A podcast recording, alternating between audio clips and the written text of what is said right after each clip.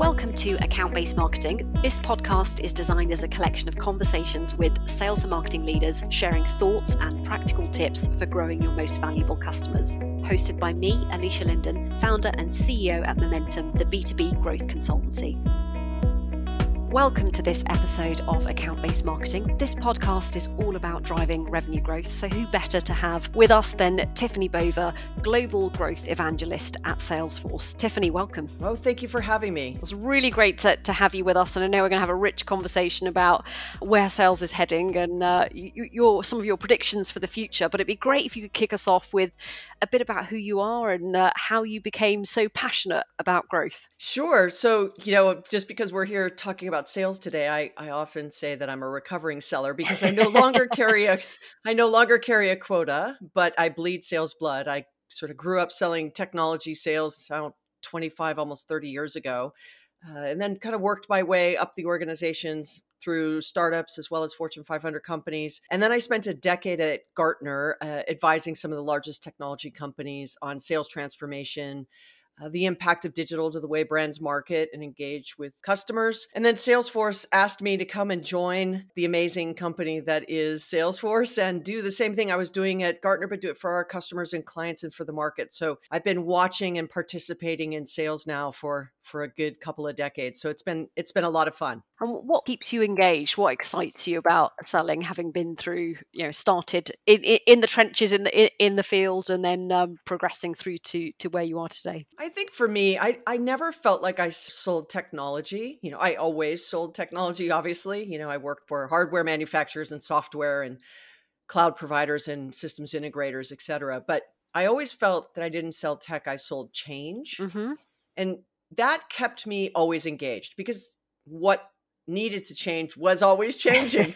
so it kind of kept me on my toes, right? I, I had to become a student of my profession of, okay, what are my clients struggling with? What are the opportunities? What industry are they in?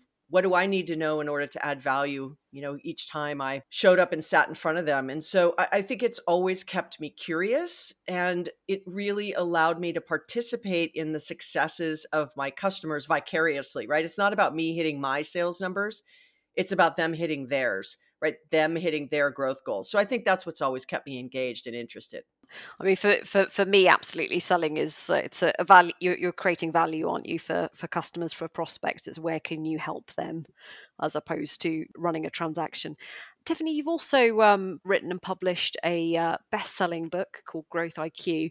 Can you just talk me through your top two or three highlights of, of the book? What's the, what's the narrative? Well, that's sort of an interesting story. Uh, you know, after, as you mentioned, right, being in the trenches and being a practitioner for 15 years on the sales side, but along the way, I picked up marketing and then I picked up customer service or customer success. And then I advised. I had this unique perspective between the practitioner and the academic, right? And so I, I found over the decade being at Gartner that when I was advising customers, I often heard this we're seeing sales slow and in some cases stall. It's sort of the term I used, right? Sort of this growth stall. And so, what do you think we should do in quarter? And you know first of all that's a crazy question because it's hard to course correct in quarter but let's let's stay with that right? You know that what can i do in quarter? And they would say these three levers to pull. One hire more salespeople which you know okay you know you put a body in a seat or on a phone it's going to take you a period of time to get them ramped up to first sales so i didn't always think that that would provide results in quarter. So that was the first. The second was spend more marketing dollars if I could put more in the top of the funnel, it'll help the sellers I already have get more leads. And then with those leads, potentially close more business. But within that is, well, are they good leads or are they just lots of leads? so there was that issue. And then the third lever they would, you know, attempt to pull in quarter is cut costs. And and that kind of usually ended up being the one, right? Because that could really give you in quarter profitability improvements, but but that's just short-lived. So, you know, client after client, I was like, there has to be more than these three ways. And so I, I, really dug into, well, what is working and what's not working across the landscape. And I came up with 10 paths to growth. And that was really the foundation uh, for Growth IQ. But what was most interesting about it was the one thing about growth is it's never one thing. It was the combination of growth paths that made companies more successful but without the right sequence like in the order in which they did it they, it would get, provide less than optimal results so that kind of in a nutshell was the architect, right? Look back and say what has been successful. And by the way, these 10 growth paths are nothing new. If you've been doing this for a year, you're going to look at this and go, yeah, there's nothing new here. And it wasn't the point to launch something new. The point was to modernize growth strategies that have been out there for, in some cases, mm-hmm. over 100 years, you know? But we now had social mobile cloud big data and so how do you, you know, leverage those things to improve performance from a growth perspective? Fascinating. And did you in the in the in the book or in your own um, research uh, and focusing more on the academic side, if you look at innovation, there's a innovation curve or, or various stages. Have you mapped uh, growth to key key stages that you see organizations go through? Well, if you think about the Gartner hype cycle, mm-hmm. if you're familiar with it, you know, it's sort of, you know, you go up and there's there's a tech trigger or something happens in the market, it usually happens in a lab or a, an educational institution where some technology is developed. And then it sort of goes screaming up what they call the hype cycle, where everyone is really excited about it. And then you get to the top of that and you come down the other side, which is called the trough of disillusionment. Yes. Like, well, this is not anything I thought it was going to be. and and then you get into you get a little bit of a bump and you go into the long tail. And so if you I, I actually mapped that against what kind of sales go to market strategy you would apply at each stages of that hype cycle. Because at the early part of a hype cycle it's very hard to have a lot of sellers out there trying to sell something that people don't a understand b they don't know they need and c it's not tried and true yet right? It's still too quote unquote new innovative disruptive that people are like wait a minute i don't know where this is going to sort of fall out and then you know sort of when you hire your first salesperson that has a lot to do with well are the founders selling? Are they selling to the cio once again i'm talking about technology but you could say this about really any any industry but when you come down that trough of disillusionment that's almost where you start to scale. When do you create your first channel program and recruit your first indirect partner right to sell on your behalf those decisions of timing that's where i really worked with startups right because if they make the wrong decision on timing, they could blow through the limited cash that they have without sales coming in. So, you know, that is a very different strategy than if you are in a mature market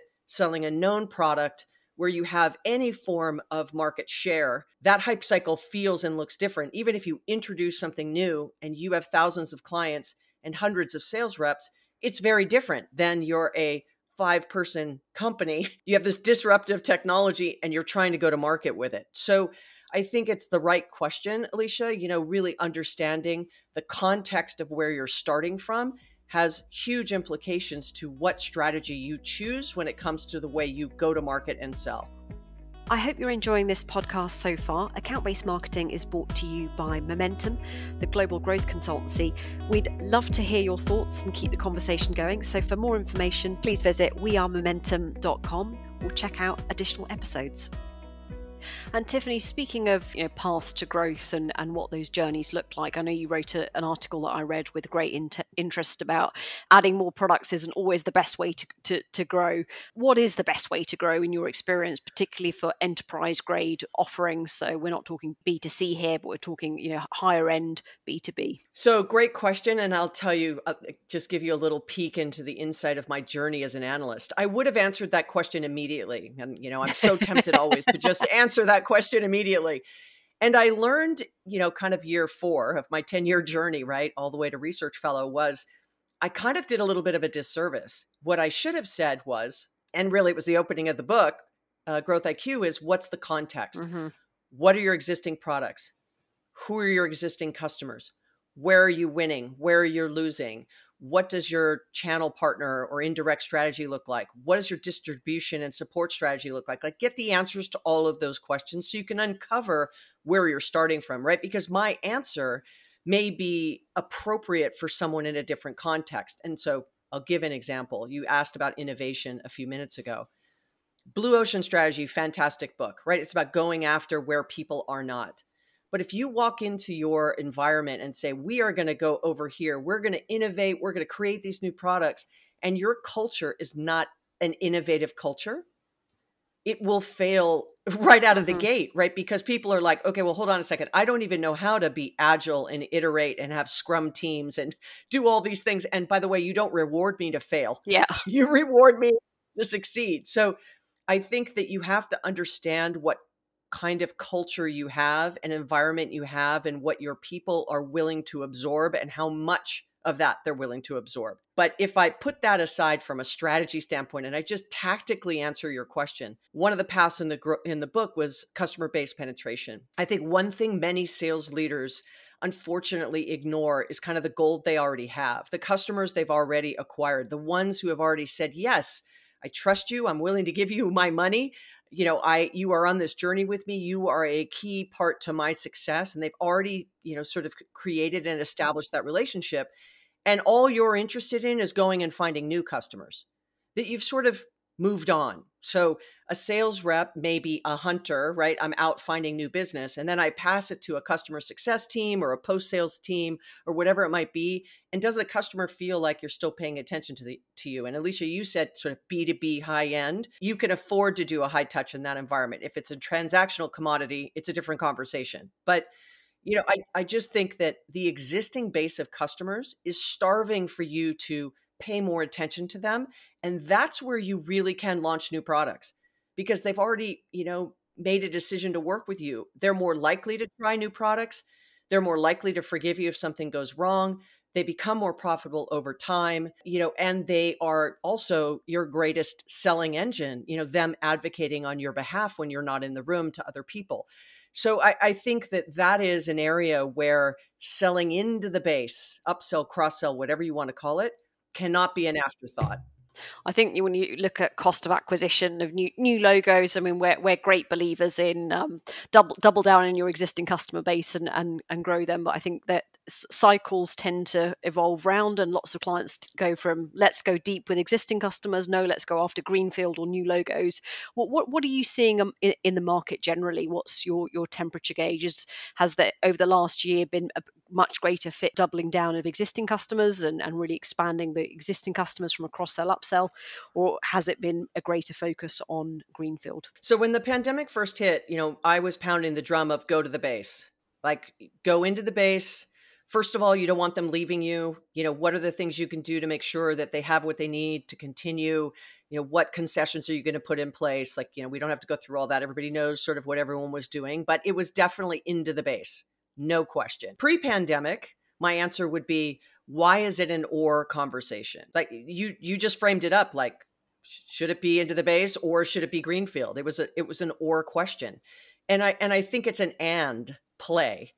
This is where uh, looking at the resources you have in place, where they sit, is not necessarily you know determined by who is their leader and what bu they sit in meaning marketing sales customer service but rather what is the best way to serve the customer on an outside in view versus a inside out view right? Well this is my team this is what they focus on. I don't know what you guys are doing right? Or, okay, so there is a ton of work that has to happen. I mean, really, 30 years later, 25 years later, I'm still hearing the conversation about sales and marketing not working together. Like at some point, we just have to get over that. And until that is really resolved at scale, the base is going to get ignored. So, so greenfield is is interesting to me but it is an and like fix what's happening in the existing organizational structure so that when you introduce net new logos to the mix, they get a better experience than your existing customers are having today. I think part of the challenge, though, is that you know, Greenfield is is simple in the sense there's no historic account context. There's no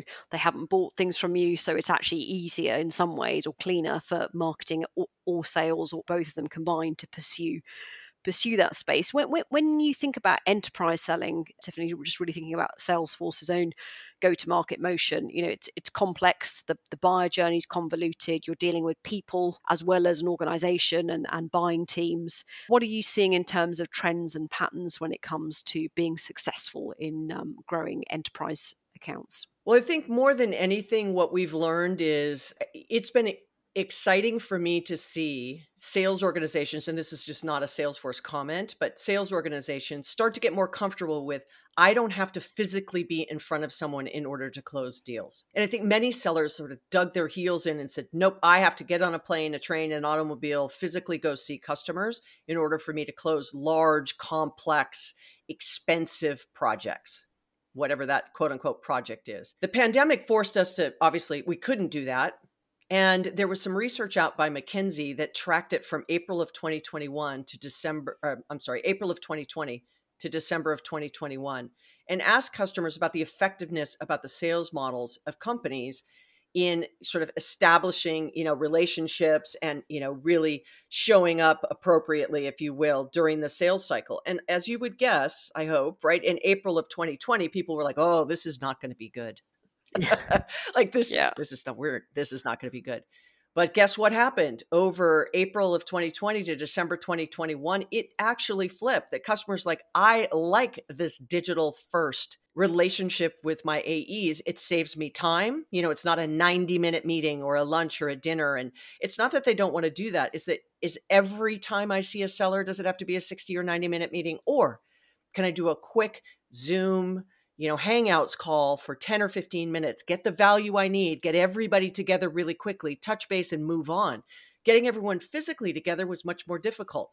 So don't hear me saying that it's digital only, but now it's potentially digital first. Then, as selling organizations, you have to decide when is it appropriate for me to put the human in front of the customer, put them on a plane, put them on a train, put them in a car. You know what I mean? Like that to go through that effort versus having this hybrid of the two. And so that changed coverage models, capacity planning, what kind of you know sellers you need. Is it a sales development reps? Is it AEs? Is it, is it account based marketing activities? Like all of a sudden that just flattened out and you went, okay, now, now we, for the first time, I felt like we had an opportunity to reimagine what a sales organization looked like, what its metrics were, you know, what its remit was, the power of collaborating across teams, especially between the three I always talk about sales service and marketing like and and so it's been inspiring to see that happen. And so we went through to the salesforce point we went through a very similar exercise like you know what is the territory planning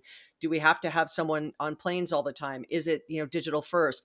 Is it you know async? Obviously we acquired slack during the pandemic so is it a slack selling uh, motion now? So I think that there are lots of opportunities for sales organizations to get a little uncomfortable and reimagine um, not only what's possible, but what's doable. Yeah, I think you, you hit the nail on the head there when, as you were talking about you know, customer engagement, and I, have certainly seen it firsthand where sellers are able to also bring in executives into conversations much in a, in a much more straightforward way, as opposed to saying you've got to fly over to a CVC or you've got to go to an EBC for us to host this executive conversation. You're able to draw on a much more extended set of specialists as well. Yeah, and I'd say this: look sales and marketing i know i know two things for sure i mean there's a couple things i know for sure but there is definitely two things i know for sure mm-hmm.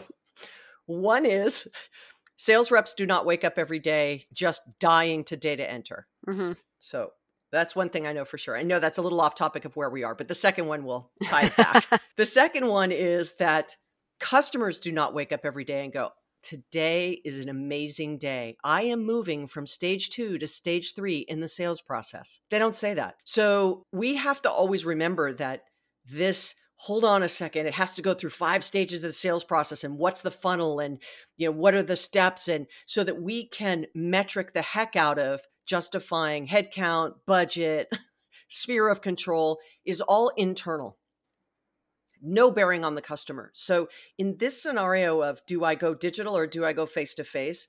My answer once again would start with ask your customers and maybe not all customers are the same. So then you start looking at customer centricity models of going to your high value customers, you know, 20% of your customers driving 80% of your revenue kind of a conversation or analysis and then applying a certain sales motion there versus to the middle, to the long tail, to the upsell, to the cross sell. Like do it from a customer lens and then figure out on the other side, okay, what's the metric? What's the you know what's the organizational structure? What's the support structure? But let it start from the outside in versus trying to do it from the inside out and i think that that is just this consistent it's the way we've always done it so we're going to keep doing it that way versus really pushing yourself to go i think we have an opportunity to do things differently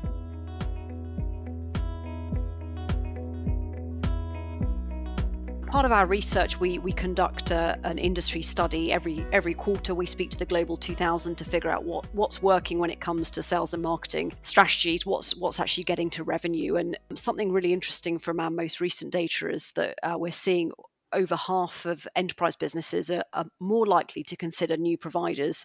Uh, have you seen any shifts um, in, in the enterprise landscape like that? Yeah, so I'd say this what a shame. So now, why would customers be willing to look for new providers? Let's go back to 10 minutes ago. Mm-hmm. What were we talking about?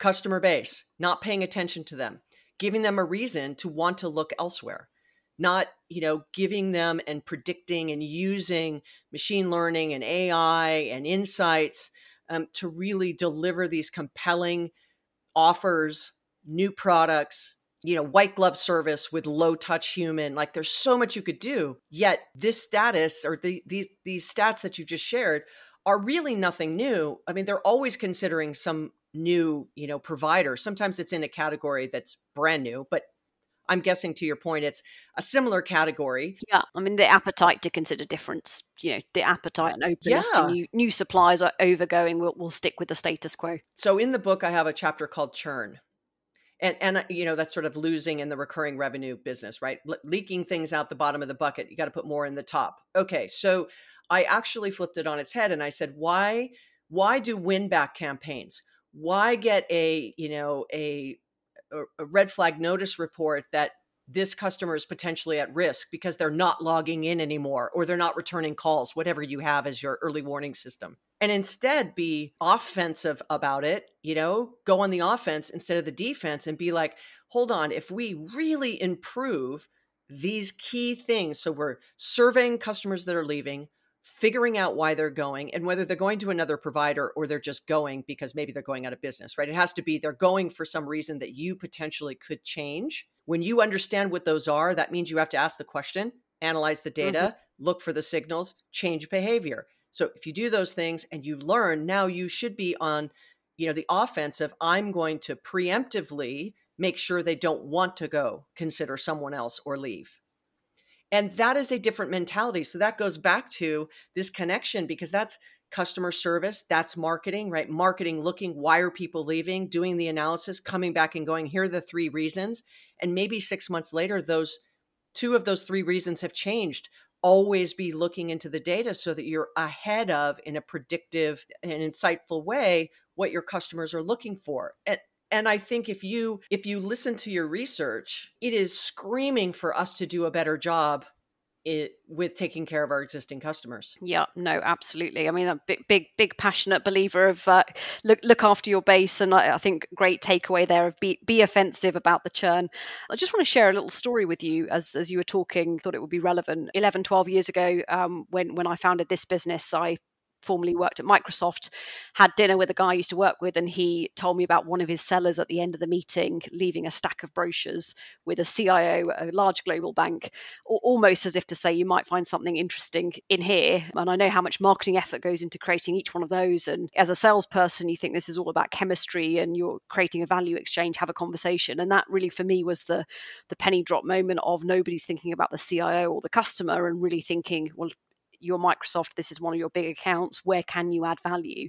Do you think that there's an inherent challenge when it comes to salespeople thinking from the customer's perspective and also being able to develop things like value propositions and be, being able to connect that insight with with their offering uh, is there an inherent challenge with sales marketing service being divided out in, in in the way that it's structured today so I'm going to put two sides to the same coin on that scenario you gave of the sales rep leaving the brochures behind. First, I would say that is a forced motion by marketing. Leave these behind. So sales goes to the CRM system and goes, check, I left them behind because that's what they have to do.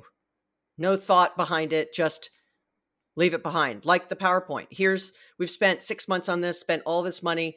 I want you to go through these 10 slides. Mm-hmm. And sales rep is like, you know, click, click, click, click. And the customer's like, I, I just don't care. Yep. Right. I, I just tossed all those leave behind materials that you left, glossy, you know, five page foldouts, went right in the trash. I was, you know, thinking about what I'm doing after work while you were going through the presentation.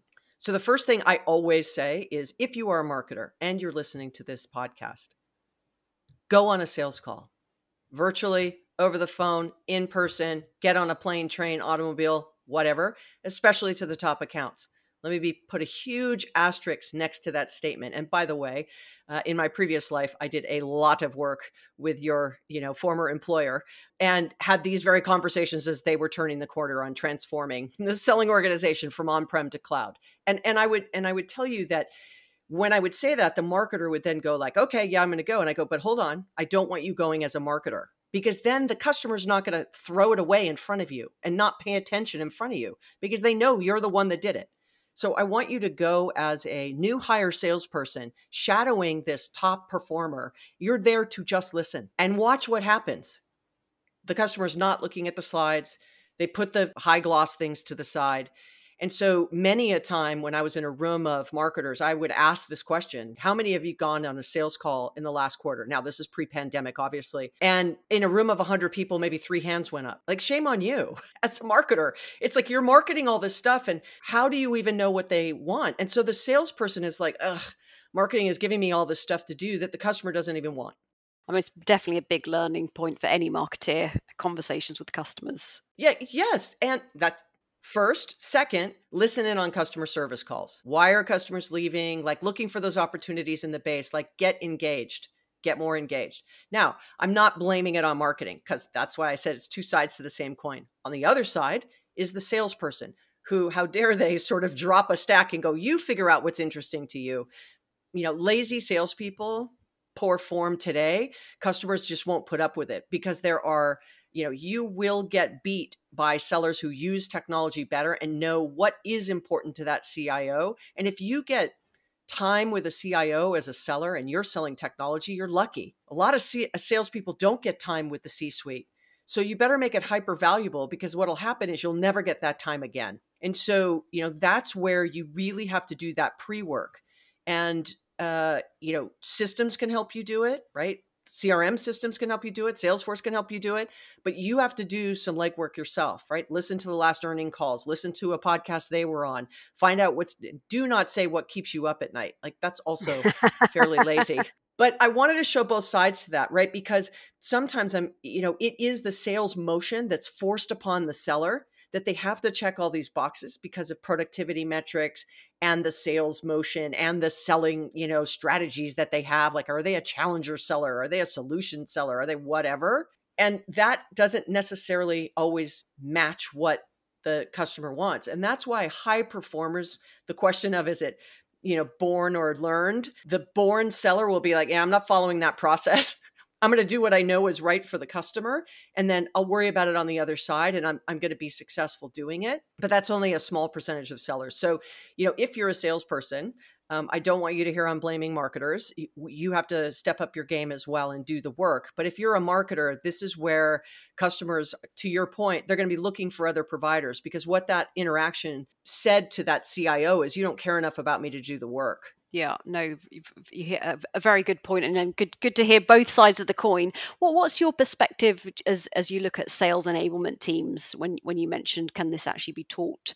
Is it learnt or is it in your gut intuition? Do, do you think sales enablement is as we're seeing it become a much bigger practice and a bit much bigger function in organizations is is that a way of bridging that sales and marketing divide? Yeah we see in our research uh, sales enablement is increasing so is sales ops you know sort of their role in everything but i also you know to to give the other side it's also a very narrow and limited view of enablement and ops because when you say sales enablement if you're not in sales you feel like it's not it's not relevant to you right?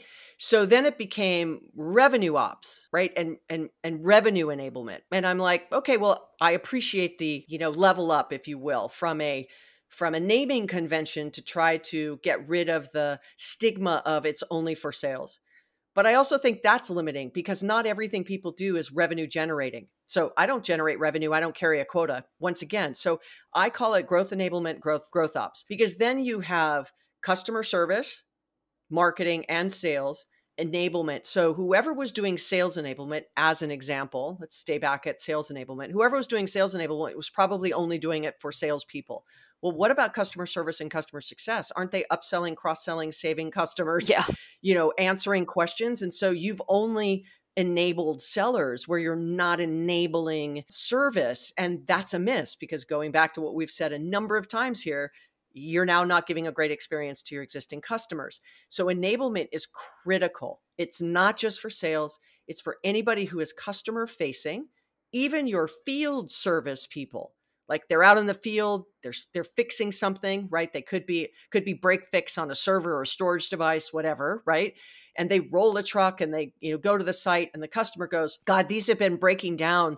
You know uh, we've had you here 3 times in the last month. What do you think we should do well, that field service guy or girl should be like, well, we should upgrade this whole server farm. And, you know, let me have someone reach out to you. I'm going to take an inventory of what you have. I'm going to do some speed tests. I'm going to collect all this data and, you know, puts it into the system. And then lo and behold, 12 hours later, our sales rep calls into the customer and goes, I understand you're interested in doing this. We did this whole analysis. Here's what we think you should do. Here's the benefit it's going to bring you. What a beautiful experience. How many companies do that?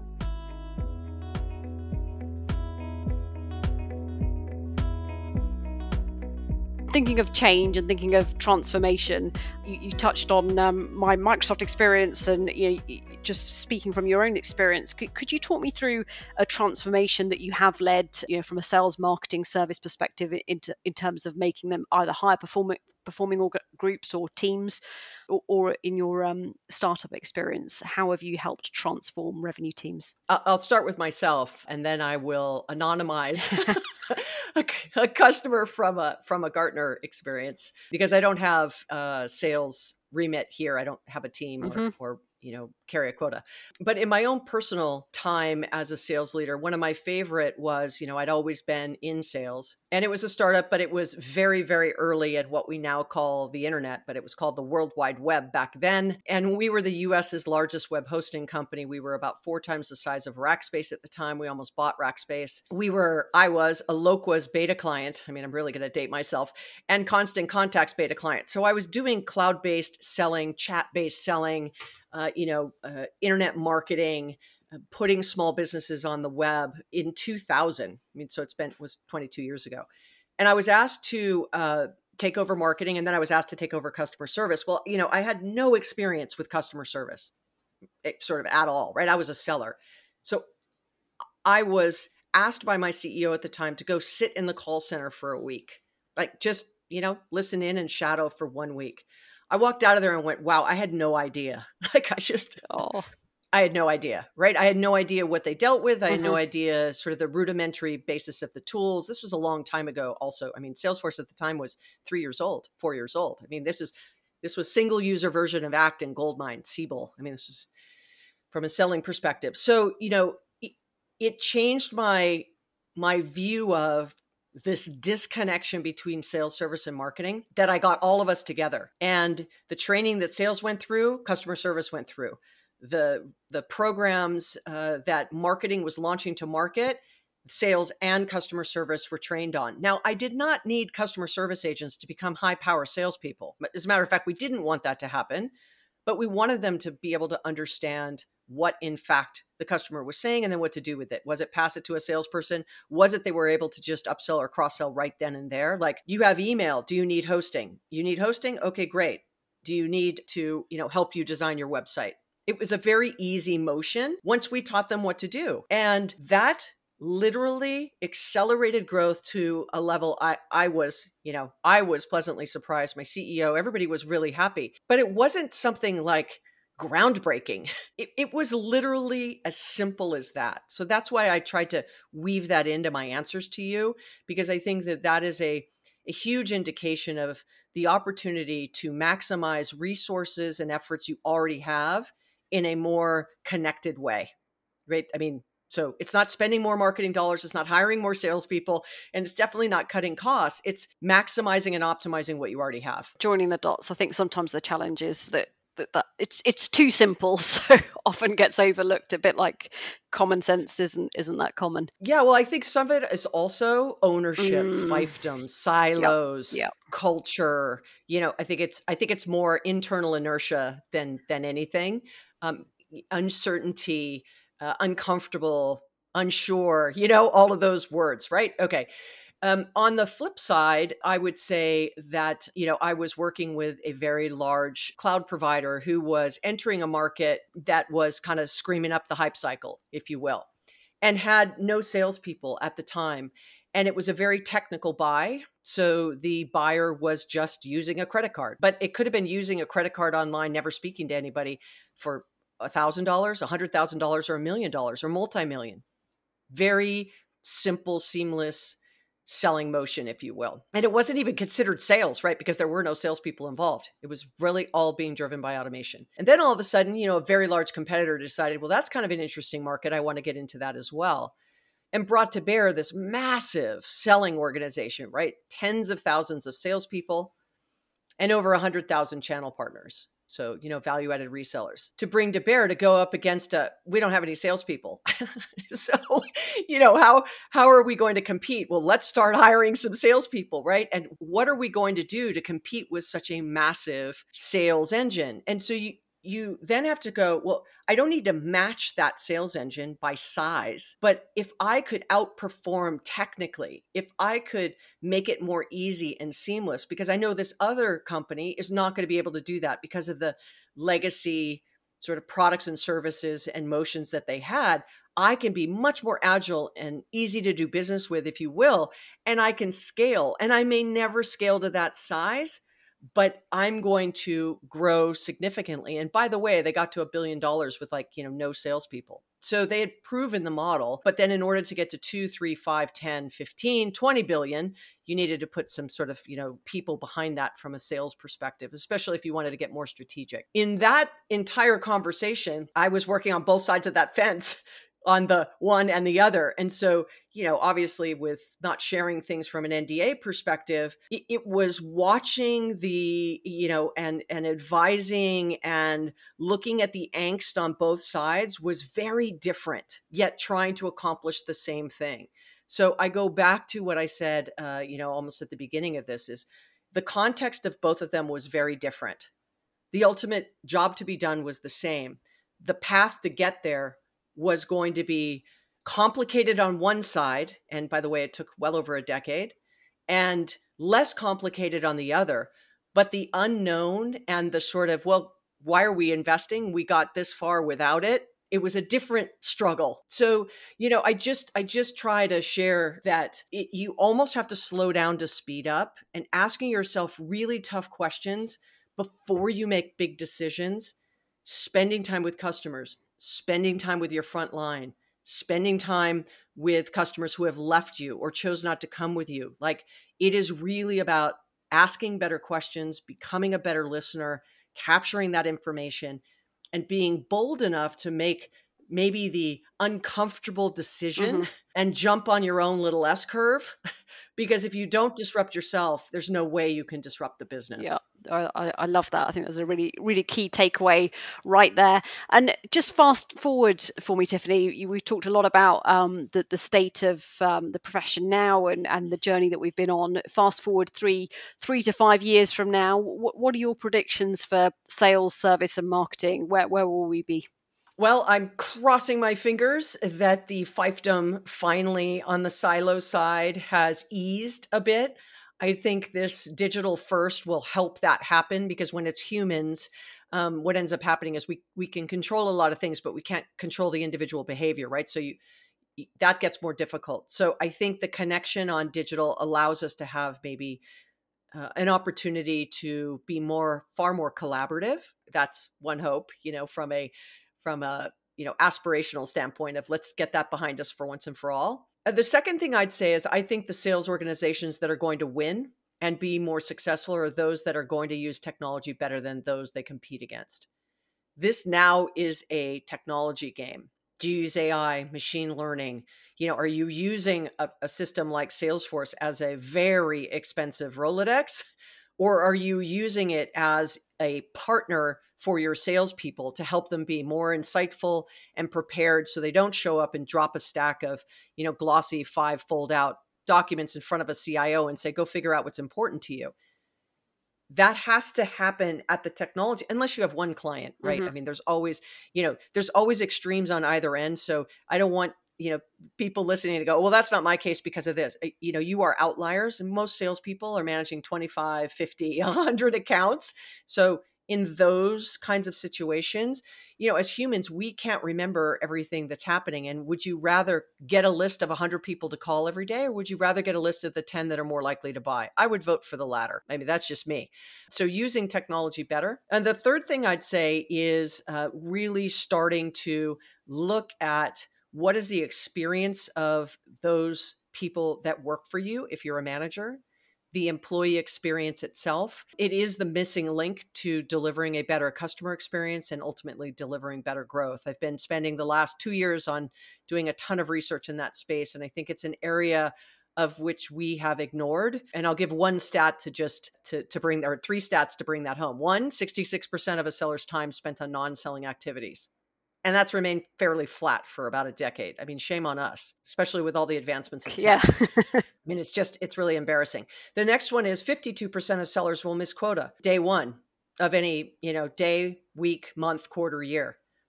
And that's remained fairly flat. It actually went down once again, Alisha, even with all the tech advancements. Like again, shame on us. The, the third one I'd say, which I think goes back to this people component that I just said as my sort of third thing to think about, is 54% of sellers would not spend $1 to have one hour of their manager's time. And that says everything about the lack of coaching, you know, the lack of career development, the lack of talking to me about things that are not in the CRM system. Like, why are you talking to me about deals and what's my pipeline look like and my forecast and what's happening in these accounts? Like, I've put it in the CRM system, I put it in Salesforce. Look at it instead of asking me questions you know the answer to and instead help me to your point alisha when you ask like how do i get better when i'm sitting in front of a cio how do i uncover what's important to them so i don't leave a stack? How do i you know coach me make me better? But a lot of that happens because we promote high performing sellers which does not mean they're going to be a great manager. Mm-hmm. so you know looking at the people side of it burnout on the seller side you know investing in career development um, giving them the opportunity to spend more time selling and obviously do what you hired them to do which is close more business and and reach and achieve quota. Yeah fantastic. I think the employee experience as you say are heavily underlooked and uh, looking forward over over the next few years to see how, how much of a, a, catalyst for change that that drives and becomes. And Tiffani, finally, I just want to close on um, you, have been frontline in um, sales roles. You, have had various leadership roles around marketing and innovation. What, what's your single b- biggest takeaway? What would you say your your biggest um, piece of advice would be to someone perhaps starting out now and, and, and looking looking forward? If you are early in your selling career, uh, I'd say become a student of your profession like you have to immerse yourself in what it is that you do. How do you tell better stories? Take a class, watch a TED talk, read a book, however you consume and learn. You know, take a comedy class, you know, on on how to go and do a comedy show. And not that you ever do that, but it's more about getting uncomfortable and trying things or, you know, take a singing class or anything that sort of makes you more comfortable being in front of people in that way, you know, thinking on your feet. If you want to be a better, you know, writer to send more compelling emails or whatever it is like you know personally invest in yourself. If you don't invest in yourself nobody else will. So you know be a student just personally but then in whatever industry sector vertical region you're in know as much as you can which means you have to consume content and then be able to you know tell that story. Storytelling is a huge part. Influence is a huge part. Uh, relationship building is a huge part. So getting better at that will serve you well. So being a student of your profession is sort of one thing. The second i'd say trust the process. Like there is no way to speed up this learning. You know you're not going to get good at it in a week in a month even in a year. You know i've been in this 25 years. Every day i learn something new the slow down to speed up, asking better questions. Like those things have come to me in the last decade. You know, they didn't come to me when I was actually carrying a quota. So, I, I mean, I think that it is um, always staying curious, being open to learn new things, making small changes every day over the course of your career will have huge impact to where you are today versus where you end up in the end. Fantastic. I love that. Be, be a student, tell better stories. Well, I, I, I know you're traveling to London over the weekend to, to do exactly that at um, a, a, large summit. So, wishing you happy travels and uh, really appreciate, Tiffani, you coming on and, and, sharing your insights over the last 25 years and uh, talking a, a, little bit more about your book. All right. Thank you, Alisha. Thank you for having me. Thanks so much for joining us, Tiffani. This podcast is brought to you by Momentum, the B2B growth consultancy and pioneers of account based marketing. You can learn more at wearemomentum.com.